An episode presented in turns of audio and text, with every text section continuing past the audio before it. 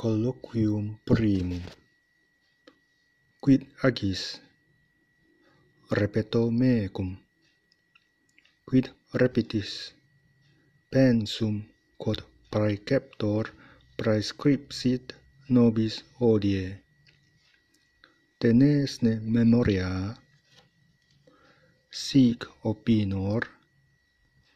Repetamus una.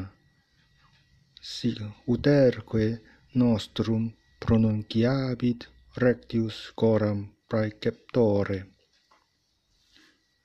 Incipe tu, igitur, qui provocasti me. Age, esto attentus, ne sinas me aberrare.